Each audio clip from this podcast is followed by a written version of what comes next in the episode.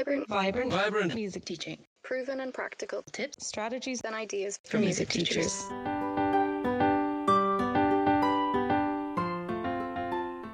You're listening to the Vibrant Music Teaching Podcast. I'm Nicola Cantan, and today we're talking about improving teen retention by being more honest.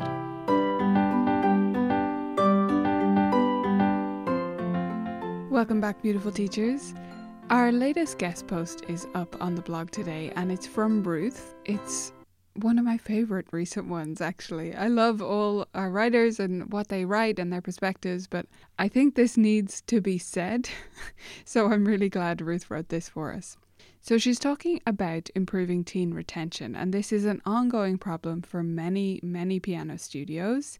It's certainly not curable. There is always going to be a certain amount of your teenage students, in my view. If you have none of them drop out, then write to me, tell me what you're doing. But in my view, you will always have some that drop out in their teen years. It's just a time when so much is changing, right? They have so much bigger commitments in when they're age 12 here, they go into secondary school. It's similar to most of the world. It's a big transition. They often find new friends and they're expected to do an enormous amount of schoolwork in a lot of the world. So they have longer school hours, they finish at four here, and then they'll have hours and hours of school um, homework and then exams to prepare for, etc., etc. So a lot is changing, and at the same time, their world is becoming more socially focused instead of being family focused, where really their parents are the most important thing to them. They're shifting their perspective towards their friends, right? That's part of becoming an independent adult, which is what they're working towards. So, some of our teens, I hope, will stay with piano, but some will gracefully exit, and that is to be expected.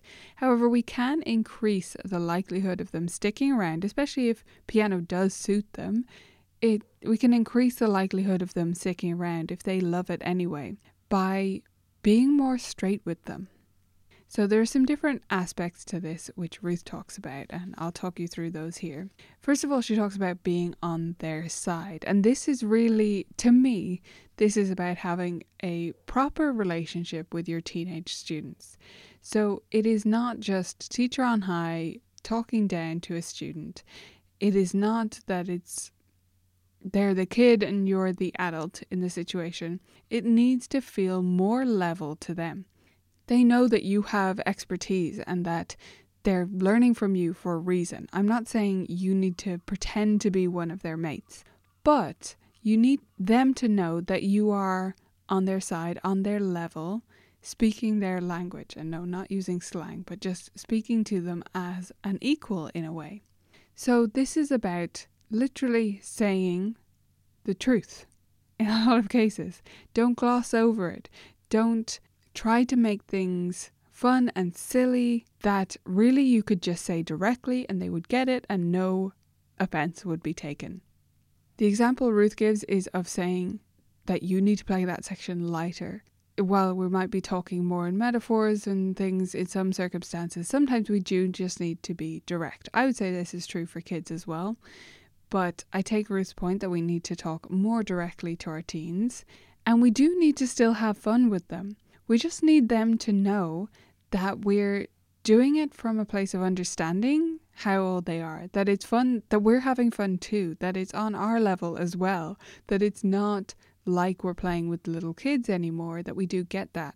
So we often get questions inside VMT or from non members even about whether we have games for teenagers or which games work for teenagers. And my answer is always most of them honestly, it depends on your attitude to it and how you introduce it to the teenagers. If you introduce it as, say, it is something a little bit silly and giddy, right? And seems like it's made for a younger audience, even. Although most of our games do not use super kiddie graphics, only the ones that are really for preschoolers and are designed as part of that curriculum. Only those really use very kiddie looking things.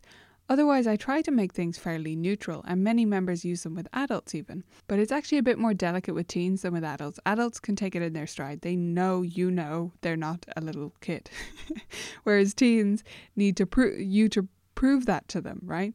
But I think it's all in our attitude. If we open up something and it does have a little bit of a silliness to it, if we can just acknowledge that or get involved with the silliness ourselves, if we approach it in the right way and we don't apologize for it or act like it's too babyish for them, I think they will just go with it. That's what I've found anyway. Another thing that Ruth brings up in her post, which I think is well put, is to give them your prognosis. So I've found this to be more and more true as my students get older, as she says, that sometimes we just need to have the slightly difficult conversation. It feels awkward to us. And I remember as a teen, it felt like sometimes I could feel adults' awkwardness, but there's so many conversations looking back now, I don't know if you agree with this, that I'm like, oh, that was excruciating for that adult. And I thought it was just difficult for me as the teenager receiving it. And now I look at it I'm like, no, that was really hard for them to bring up with me or to have that conversation. So sometimes we do need to just be brave, put on our professional trousers, and bite the bullet and just say it. And we need to say it fairly straight. We don't need to be mean or callous, of course not. But if you have a student that they really are great in many areas, but they play way too loud, sometimes we need to just tell them that they are great at so many things, but we need to work on the volume, right? So we can just say what we mean. There's a previous episode of the podcast called Say What You Mean. That's really talking about talking to parents more than students, but I think it goes here too. Say what you mean and mean what you say. Say it straight to teenagers. There's nothing worse for a teen than feeling like you're dumbing something down or talking down to them. The other part to this great relationship building, I believe, is to make sure that it's always an open conversation. And with teenagers, they're not always the most talkative. So I think we need to keep inviting feedback from them, opinions from them. We need to invite them to tell us their goals and not always in the, same structured way. So, for example, we have like a thing at the end of each term where I ask students for something they're proud of and a goal for the next year. That's great, and some teens will answer that properly and very thoughtfully. Um, I've got some great answers from that. But others will do better with the little nudges, the little inquiries into their life and what they want out of piano in little ways over time. So you need to keep opening up that door. You need to keep inviting that conversation because otherwise they will maybe default to the sullen teenager, even though they don't want to be that way. And even though they might actually just be shy to tell you about something, even an outgoing kid. Now, I wasn't an outgoing teenager. Um, I've always been rather quiet, more so than I am now, although I'm still actually quite quiet in person. I think sometimes people are surprised by that. But as a teenager, I was definitely much more quiet, much more um, self conscious, as teenagers are, but more so than a lot of my peers. And so I wouldn't have gone to my teacher and just brought something up out of the blue. I wouldn't have said to them, hey, can we learn the Beatles because it's my dad's birthday coming up or anything like that. I would have waited for the opening from them. Keep in mind that a teen might even put on a facade of being quite confident and outgoing, and they might chat to you about all sorts of stuff. But it might turn out that they're not really chatting to you about themselves, so you need to be the one to bring that up. And the last section of Ruth's post, I think, is really interesting because she talks about, and I wouldn't have thought about this, but it's so true. She talks about setting examples to improve teen retention. And this is so true because I remember it again as a teenager myself. Hypocrisy is just one of the worst crimes, I think, for teenagers. When you see teachers who tell you to do one thing and do another, there's nothing that will more quickly damage your relationship and your trust between you and your teens and their feeling that you're on their side, that you're playing the game with them. Three things that Ruth talks about here are first of all, investing in your own practice.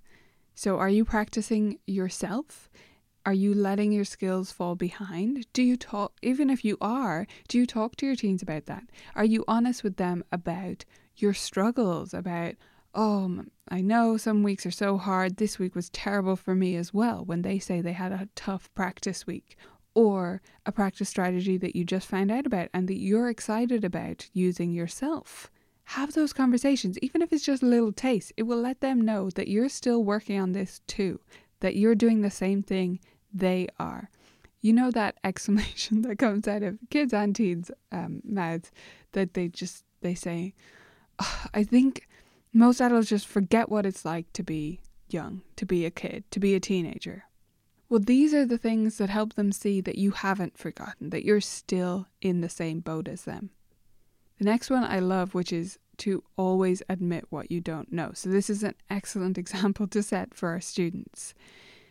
You don't get to fake it, you don't get to waffle. If they ask you about a term in their piece or an aspect of music history or anything, they ask you about it and you don't know, tell them that. Do them the respect of just admitting it. This is even more true if they tell you about music that they're listening to that you have never heard of, like a whole genre that they're listening to, and you're like, what? That doesn't even sound like a word. Tell them, hey, I've never heard of that. Can you give me some examples of bands that you like? Because I would love to listen to it. Honestly, you'll say that, and the teenager, especially if you're a little bit older, maybe, the teenager is more likely to think, yeah, she's not going to actually do it. But they'll give you the examples if you push, right?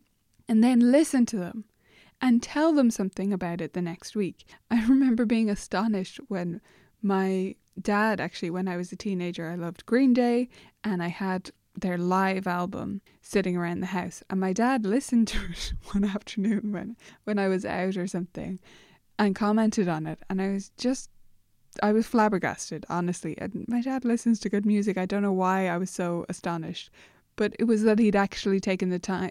It was that he'd taken it seriously enough. That's what it was. It was that he didn't think, oh, that's what my silly teenage daughter is listening to. He'd looked at it, said, I've never heard of this band, and put it, it was a DVD actually, put it in the DVD player and watched it. And even if he had hated it, it was the fact that he chose to watch it of his own volition because he was taking seriously what kind of music it was because he was curious about it. So you can do the same thing for your teens. If they bring something up or you prompt them and they mention in a tiny little voice about some band they like, listen to it and bring it up the next time. Find something positive to say about it that is true because they will sense if it's totally not true but find something positive. And I promise you, you can. If you go into it with an open mind, you can. If you even listen to, I don't know, something that is totally not your wheelhouse. For example, for me, heavy metal is just not my thing. Okay? Let's say my student likes heavy metal. Well, I can listen to that. If I listen properly, don't have to spend ages on this, but if I listen properly, I can figure out some kind of chord progression that's buried underneath all the noise that I recognize and that is matches another song I know, right? So I don't even have to say or imply that I like that song, but I can appreciate some element of it, some lyric, some chord progression, some instrument choice that is interesting that I can connect to musically. And then the third part of the example setting for Ruth is to normalize inviting feedback. Inviting feedback from them.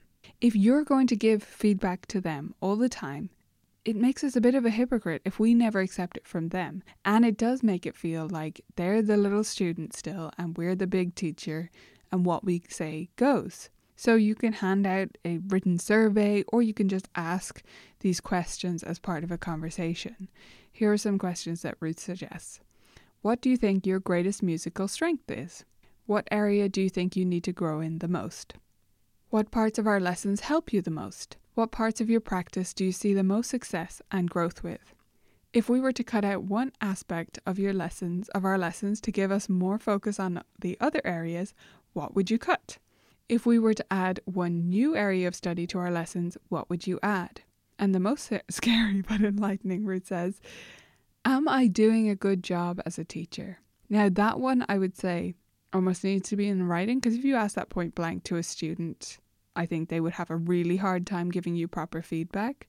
But the other ones are certainly ones that come up for me all the time, and I do ask students these things. Sometimes just randomly, and sometimes it is at a natural point like the end of term or when they're finishing up on some project or another and working towards the next one. We'll just ask them and say, Hey, is there anything that we're not doing that you would love to be included in your lessons?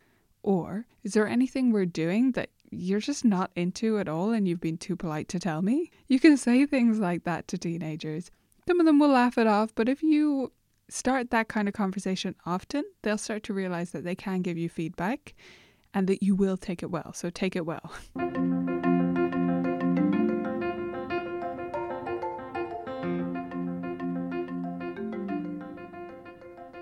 Your one thing this week is to reflect on how honest you are with your teens in your piano studio. Are you setting a good example for them? Or are you saying one thing and doing another? Are you straight with them when you can be? Do you say it like you mean it? I would love to hear your thoughts on improving your teen retention in general, on being more honest with our students. You can leave a comment on the article that goes along with this episode on the Colourful Keys blog, or you can come find me on Instagram. We're at Colourful Keys. I'll see you there.